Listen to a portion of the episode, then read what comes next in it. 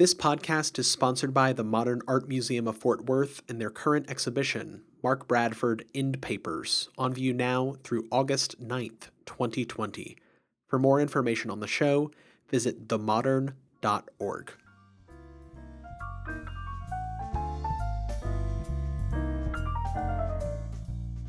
Hello and welcome to Glasstire. Uh, my name is Christina Rees. I'm the editor in chief of the site, and I am in Fort Worth today at the Modern Art Museum of Fort Worth. And I'm here with uh, the curator, Michael Auping, and I'm here for a very special occasion. But first of all, Michael, hello. Hello. And would you introduce yourself for our audience? A lot of people know who you are already, of course, but. Well, I'm I'm now an independent curator living in Texas and California. And my most recent project is this Mark Bradford End Papers show that's here at the Modern. So uh, they gave me a chance to do an encore. Yeah. So I'm coming back. Right, right, right. So you were here at the museum for 25 Five. years? 25 years, and you retired from that position how recently? About two years ago, Right. a year and a half, two years ago. Right. I've always been a big fan of your shows here. I mean, you, you had such a tremendous command of this space in the Ando building.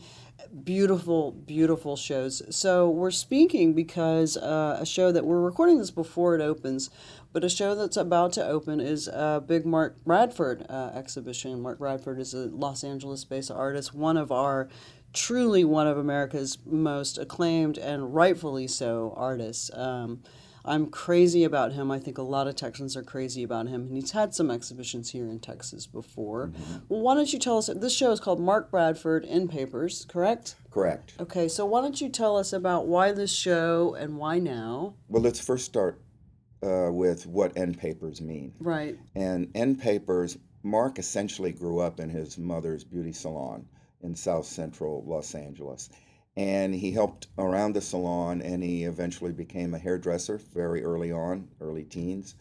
Um, end papers are the papers when you get a permanent wave and they are going to put curlers in your hair to create that curl.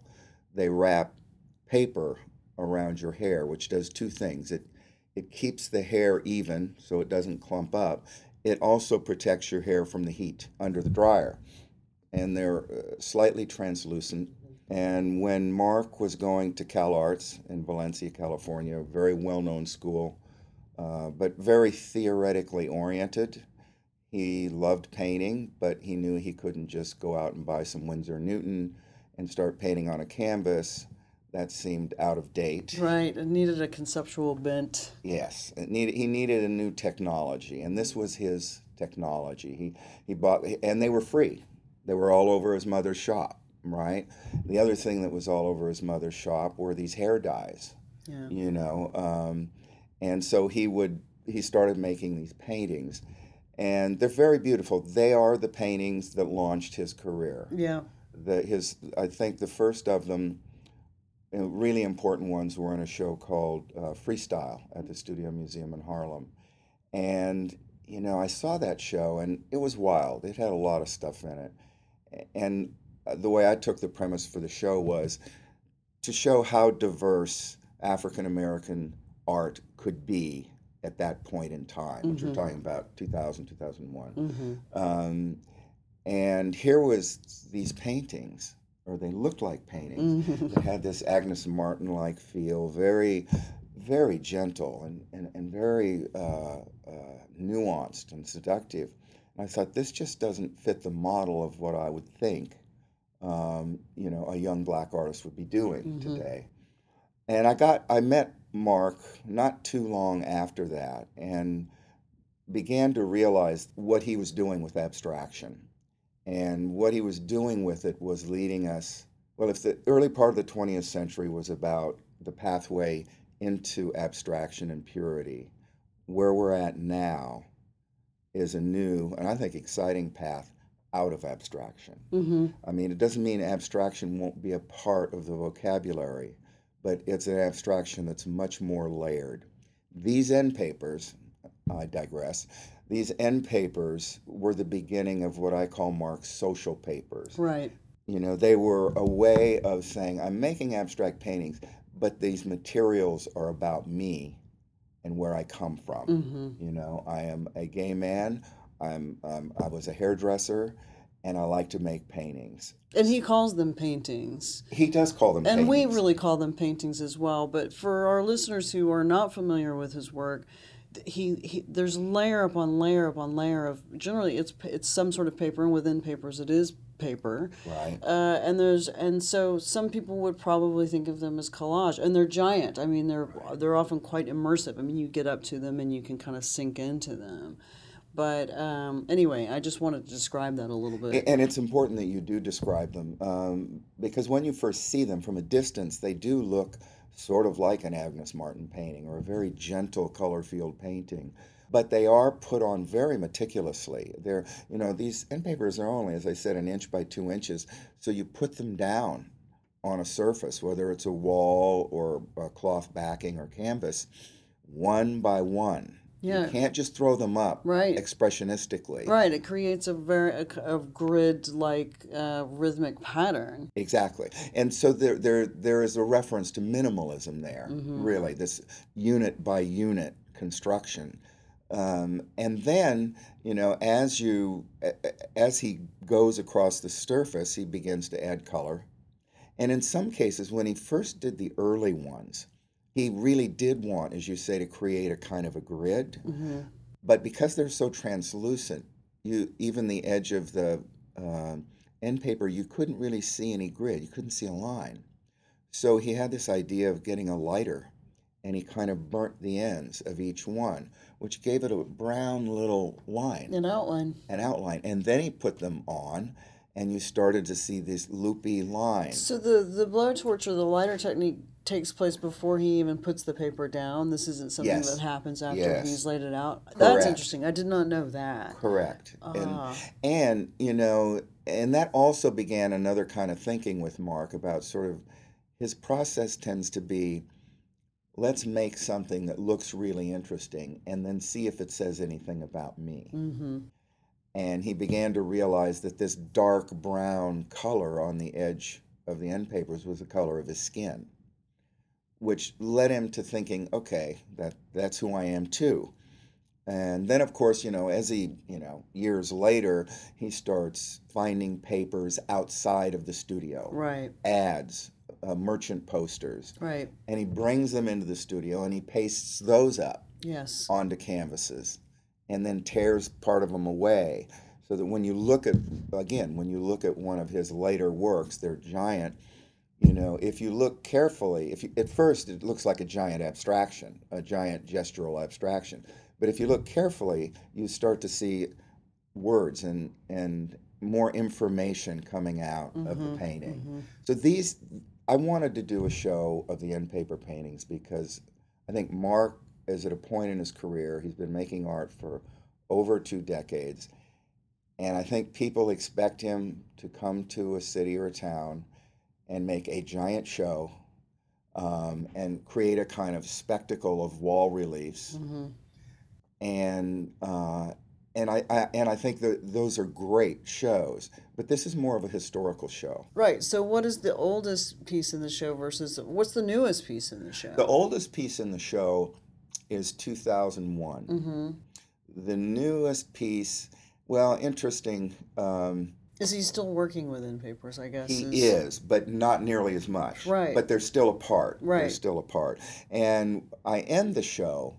It, it really isn't in the show, but at the very end of the show, you go into a large room, and there's a painting I bought from him for this museum uh, 10, 11 years ago. the really big one. The really big one. Oh, and that that, kind of lets you, the end papers just are kind of a pathway to that, mm-hmm. to this giant LA landscape layered with papers. And by this time, with Kingdom Day, the name of the painting that we bought, uh, that, that has a billboard under it, literally. Oh, really? And that's So what that- dictates the size Again, of it. paper. Right. So is your is the video? The museum owns a video. Right. It's the it's the practice video, isn't it? It's the basketball video. Well, we just the museum just bought another one. He had a show in um, in London this past fall, and it there's a new video, and they own it, and it's in this show. It's sort of an ancillary item, Right. and it's called Dancing in the Street, and it's a video of Martha and the Vandellas singing the famous song "Dancing in the Street."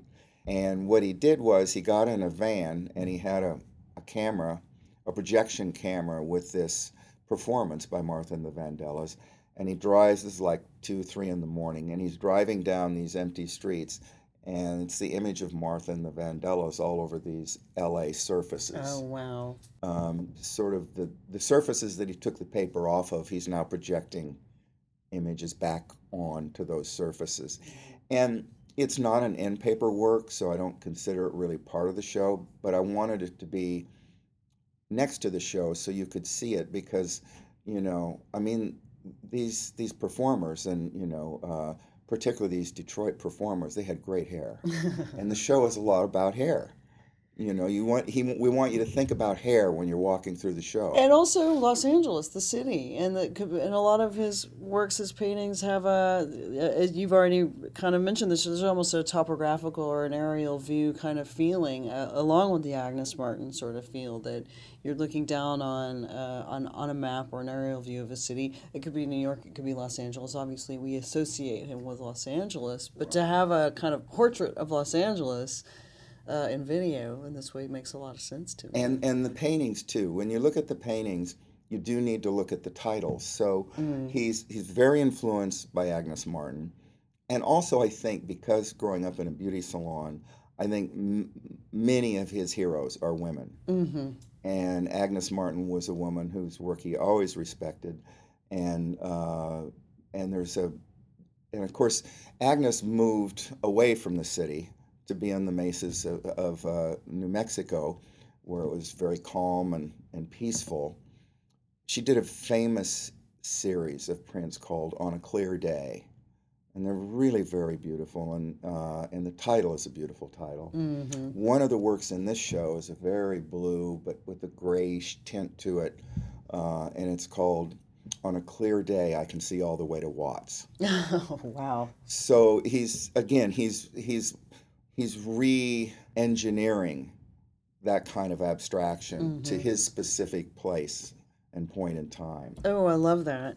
So these paintings came from all over. I assume you had to track them down and borrow them and from museums and private collections and is that right? It that is correct, and it wasn't easy.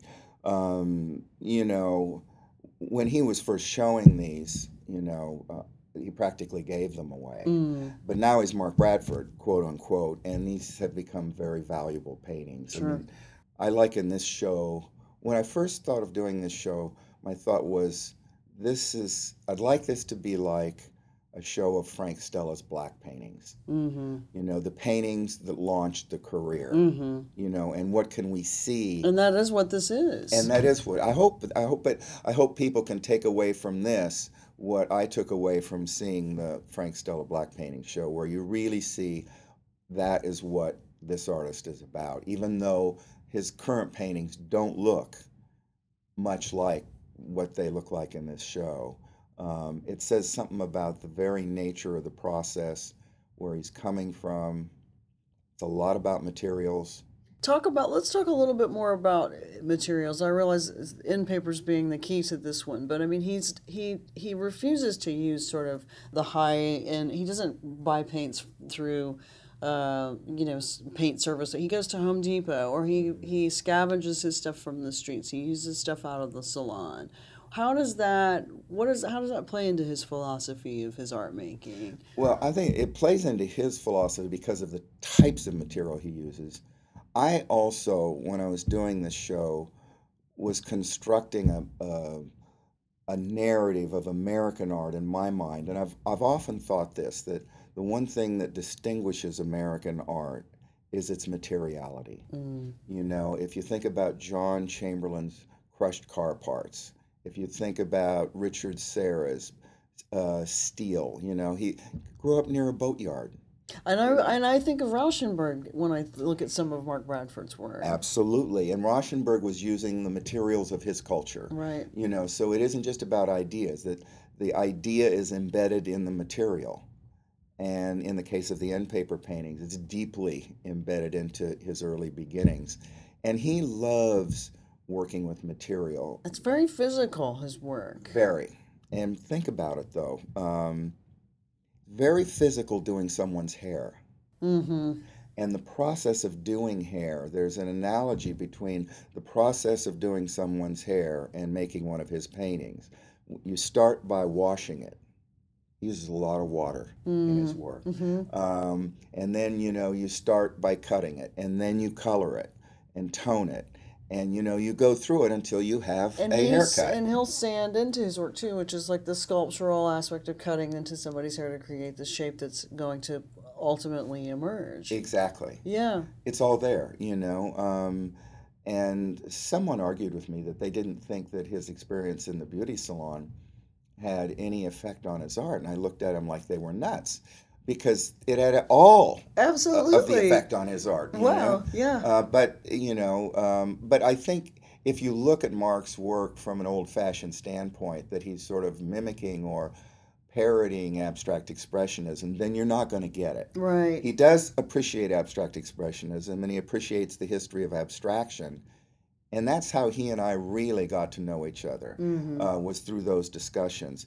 But he, he does it through his very personal experience that I felt, you know, I'm an old white guy, you know, I'm an old white straight guy. And when people see Mark and I together on a stage, they wonder, how did that happen? You know, he's like tall, he, he's gay, uh, and actually that's what it's supposed to be about at the end of the day. But, Right. but um, You're from Southern California, however. I am. and and you've often worked with Southern California artists. You've True. been drawn to that for in your uh, That's true. and you're very well versed in it. That's true. That's true. And I also think that um, I needed, you know, uh, uh, coming to the end of my career, and a lot of my career, as you know, has been about abstraction, Mm-hmm. about the study of abstraction. I was feeling like abstraction had really dried up, that it had really come to the end of the line. And I found Mark, and I thought, aha, here's another rabbit hole that we can go down. And those things are undeniable. Those paintings are so beautiful they are. that I can see why you would it would wake up a new thing inside of you. It did, and and and so we have this ability to go back and forth to talk about the formal and the contextual, which is what I hope people will see when they look at this show. I think what's going to happen, unfortunately, some of these things are so beautiful and subtle, they're just going to fall for that and not think about. But that's why I want the Dancing in the Streets video in there, and that's why I want the Kingdom Day at the end of the show there. Um, Do you think that that's an issue though for somebody who's coming at this without any real sense of his history or his, his biography to just if they just respond to the paintings just viscerally as just absolutely beautiful objects?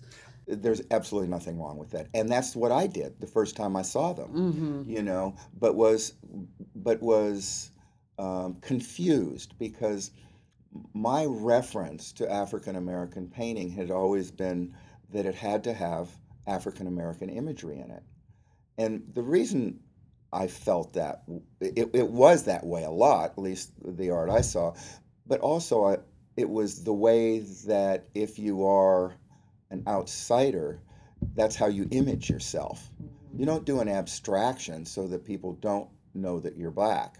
White people can do that Right. because we we just assume everybody's the same. But you know, I think it's interesting that um, that you have. I mean, you you do need to understand his background and and go into it to really appreciate. Um, the ethos of these paintings. Well, so uh, we were talking about his years at Cal Arts, and he was at Cal Arts in the ni- most late '80s, early '90s, the '90s, 90s. which was it was so theory heavy. Huge. And I would assume that he was learning at the time that painting wasn't really that important anymore. Certainly not Abex or anything Right. like it. What did I mean? What did that experience of being at that school at that time? What did what did that do t- for him or to him or with him or against him? Like what happened in spite of it or because of it in his work? I think that I think that going to Cal Arts, you know, and and there was a time here before Cal Arts where he went off to Europe,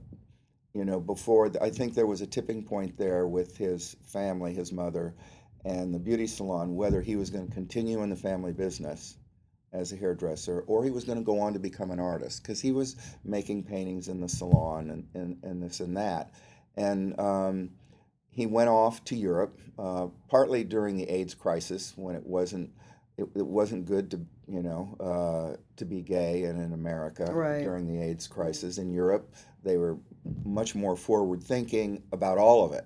You know, And he was kind of toggling back and forth between working in his mom's salon and going off and spending months at a time in Europe. in Europe. Right. And, and then when he came back, he made the decision to become an artist.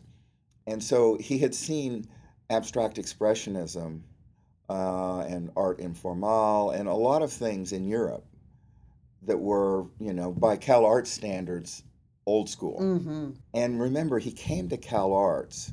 He's a stubborn guy, but and part of it may and it, the proof is in the fact that he came to Cal Arts. He was ten years older than everybody else there. That's right. He was late. So he was a late bloomer, and so, but he was damn well. He was going to do what he wanted to do.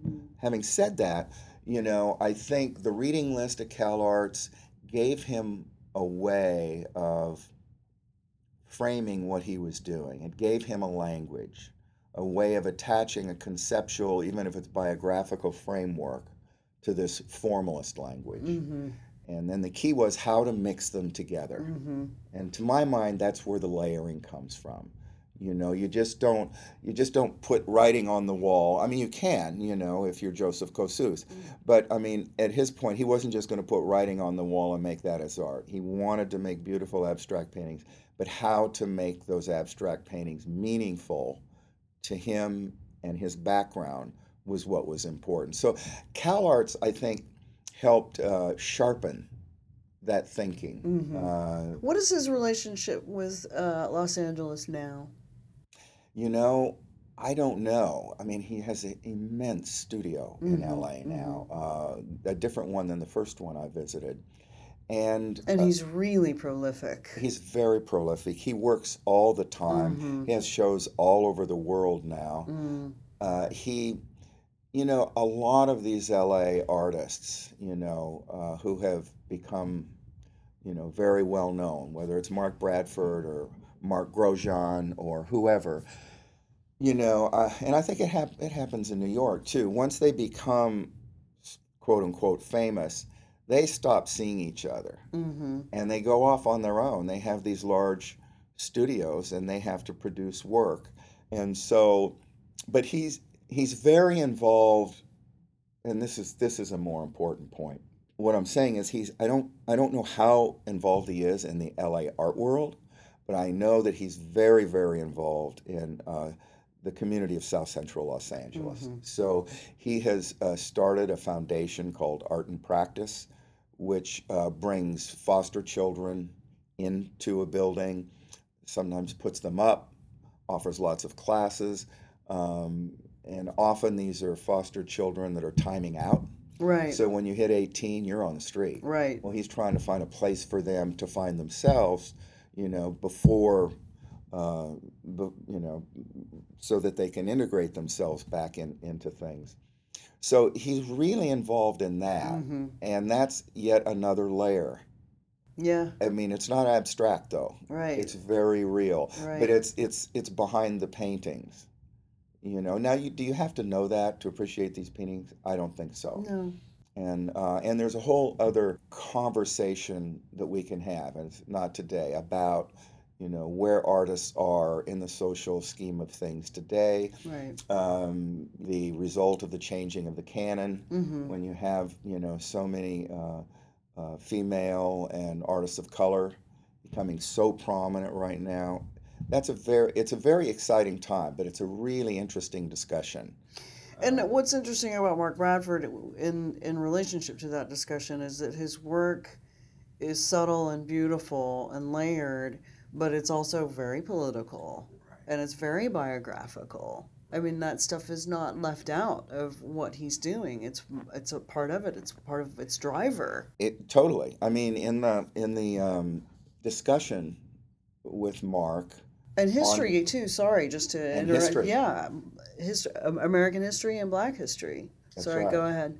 Well, you know, the discussion uh, that Mark and I do on Tuesday, that will be a discussion between Mark and I and a woman named Aunt Cleo, hmm who was a, a, a, a hairdresser in his mother's beauty salon, and Tina Knowles, who was also a hairdresser and who happens to be the mother of Beyonce.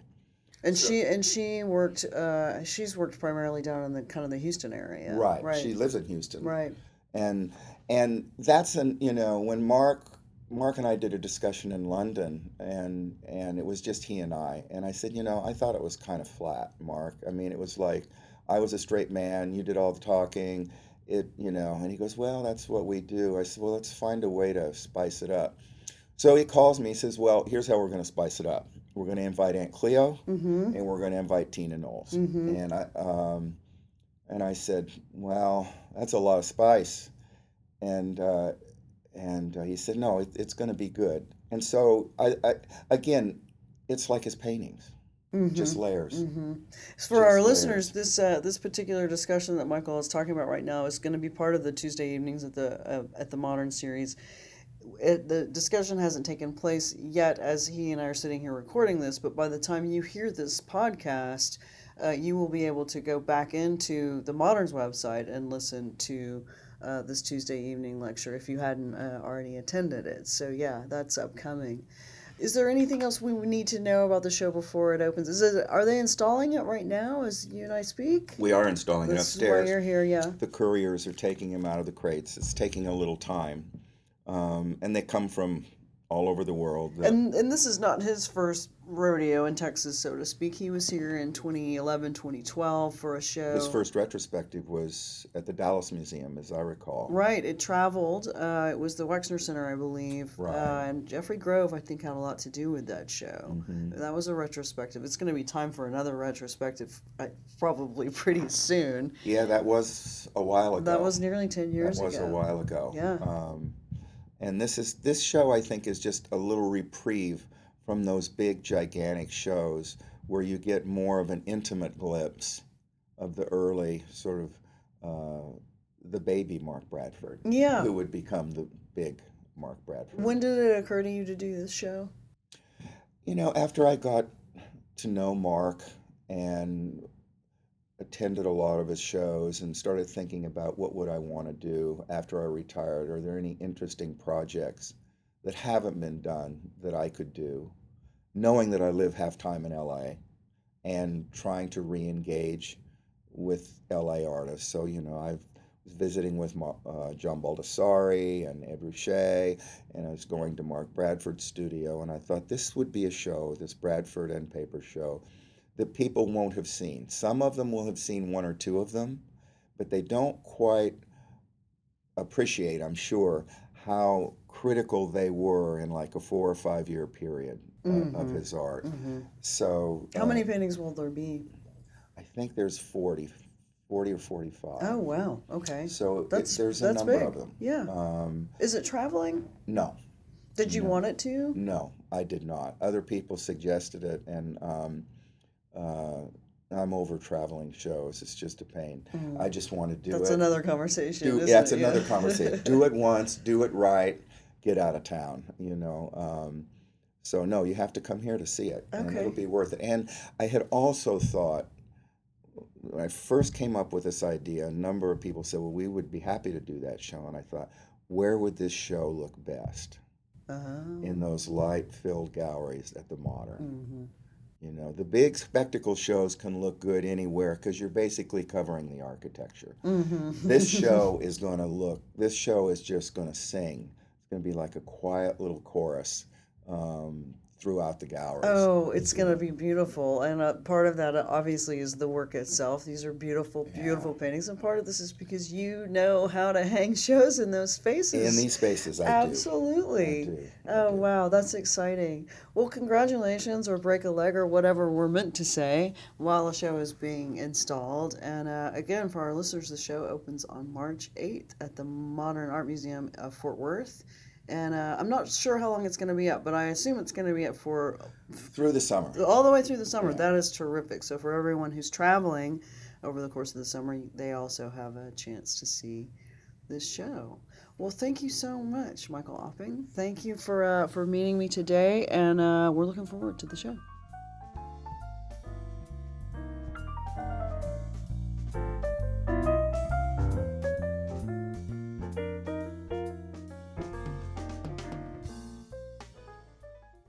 If you enjoyed this conversation, then check out the Modern Art Museum of Fort Worth's exhibition of Mark Bradford's work, curated by Michael Auping. The show, Mark Bradford End Papers, is on view now through August 9th, 2020. For more information, visit themodern.org.